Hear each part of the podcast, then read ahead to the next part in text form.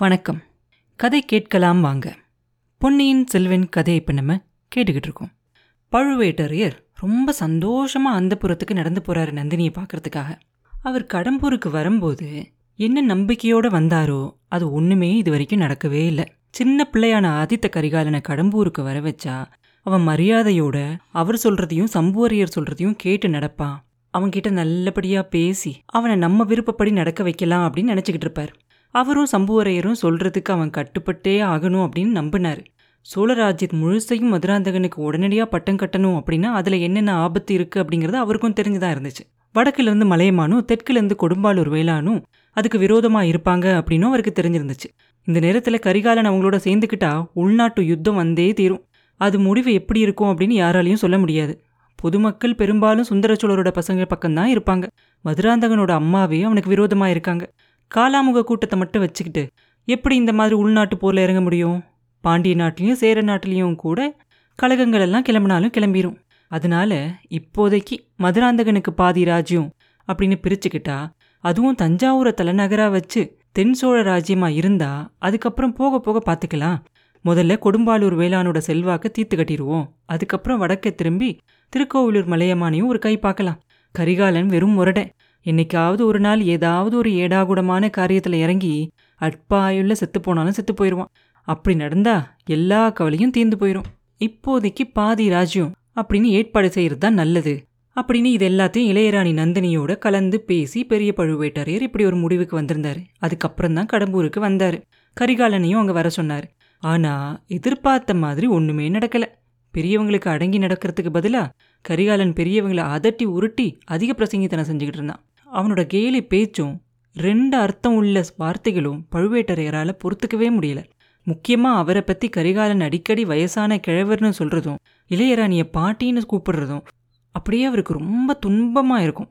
போதும் போதாததுக்கு இந்த சம்பூரையர் போக்கே மாறி போயிருச்சு. அவரோட வீட்டுக்கு விருந்தாளியாக வந்திருக்கிறதுனால எப்படி நடந்துக்கிறாரோ என்னமோ தெரியல. என்ன கேட்டாலும் வளவலா குலகுலான்னு இழுக்கிறாரே தவிர எந்த பேச்சுக்கும் ஒரு பிடி கொடுக்கவே மாட்டேங்கிறாரு.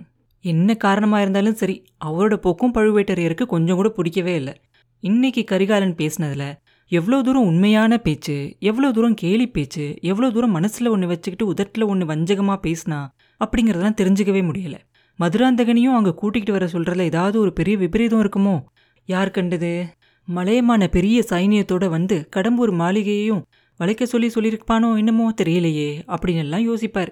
இது எல்லாத்தையும் யோசிக்கும் போது தஞ்சாவூருக்கு திரும்பி போறது தான் நல்லதுன்னு தோணும் பழுவேட்டரருக்கு சின்ன பழுவேட்டரையர் நல்ல அறிவாளி. அவன்கிட்ட போய் யோசனை கேட்கலாம் அப்படின்னு அவருக்கு தோணும். ஒருவேளை மதுராந்தகன் இங்க கூட்டிகிட்டு வரதா இருந்தா எல்லா நிலைமைக்கும் தயாரா காலாந்த கண்டனை ஒரு பெரிய பட திரட்டிக்கிட்டு கொள்ளிடக்கரையில கொண்டு வந்து வைக்க வேண்டியதுதான். எது எப்படியா இருந்தாலும் சரி. இதுக்கப்புறம் இளையராணி இங்க வச்சிருக்கவே கூடாது. இந்த முட்டாள்களோட கேலி பேச்சுக்கு அவளை உள்ளாக்க கூடாது. அவளை உடனே கூட்டிகிட்டு போய் தஞ்சாவூரில் விட்டுறது ரொம்ப அவசியம். அதுக்கு நல்ல வசதியும் ஏற்பட்டிருக்கு. அதை கைவிட்டுறக்கூடாது அப்படிங்கிற முடிவுக்கு வந்துட்டு பெரிய பழுவேட்டரையர் கொஞ்சம் சந்தோஷமாக போய்கிட்டு இருப்பார். சந்தோஷத்தோட நந்தினியோட அந்த புறத்துக்கு போகும்போது அவர் இந்த வாசப்படிக்கிட்ட போகும்போது உள்ளேருந்து சிரிப்பு குரல் கேட்கும். எதுக்கு இந்த நந்தினி இங்கே வந்ததுலேருந்து இப்படி சிரிச்சுக்கிட்டு இருக்கா? தஞ்சாவூரில் இருக்கும்போது அமைதியாக இருப்பான் அப்படின்னு அவருக்கு அவ சிரிக்கிறதும் பிடிக்காது. நினச்சிக்கிட்டே உள்ளே போகும்போது யாரோட சேர்ந்து சிரிச்சுக்கிட்டு இருக்கா அப்படின்னு பார்க்கும்போது மணிமேகலை தான் இருப்பான் அவரோட மனசு கொஞ்சம் தெளியும்.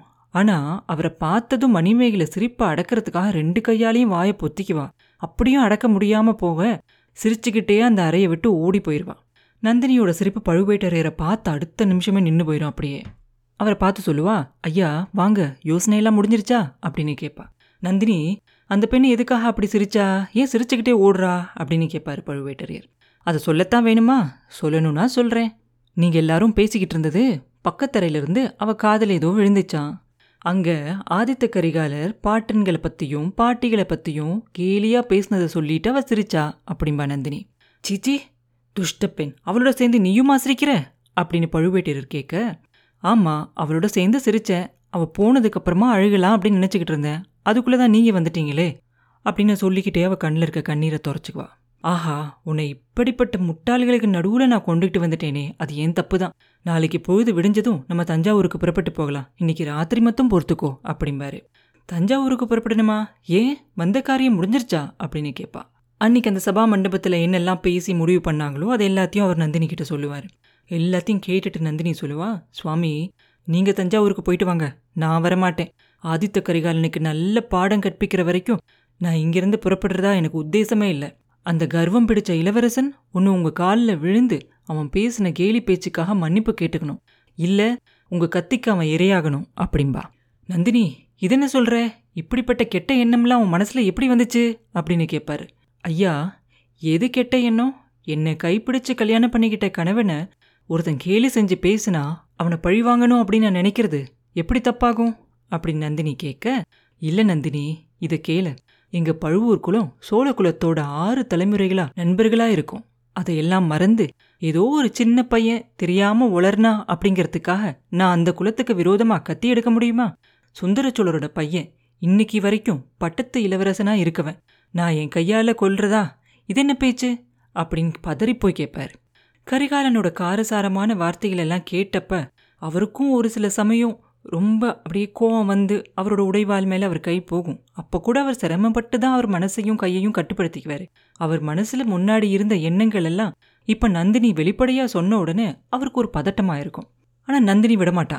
ஐயா நீங்கள் சோழ குலத்தோட நட்பு கொண்டவங்க தான் உறவும் உங்களுக்கு இருக்கு. அதனால நீங்கள் கத்தி எடுக்கிறதுக்கு தயங்கிடலாம் ஆனால் எனக்கு அந்த மாதிரி உறவு ஒன்றுமே இல்லை. சோழ குலத்துக்கு நான் எந்த விதத்துலையும் கடமைப்பட்டவே இல்லை. ஆதித்த கரிகாலன் உங்ககிட்ட மன்னிப்பு கேட்கலனா என் கையில் இருக்க கத்தியை எடுத்து நானே அவனை கொன்னுருவேன் அப்படின்னு சொல்லுவான் நந்தினி. அப்படியே அவள் கண்ணெல்லாம் செவந்து போய் அப்படியே முகமே ஒரு மாதிரியாக மாறிடும் அப்புறம் என்ன நடந்துச்சு அப்படிங்கிறத அடுத்த பதிவில் பார்ப்போம். மீண்டும் உங்களை அடுத்த பதிவில் சந்திக்கும் வரை உங்களிடமிருந்து விடைபெறுவது உண்ணாமலை பாபு. நன்றி.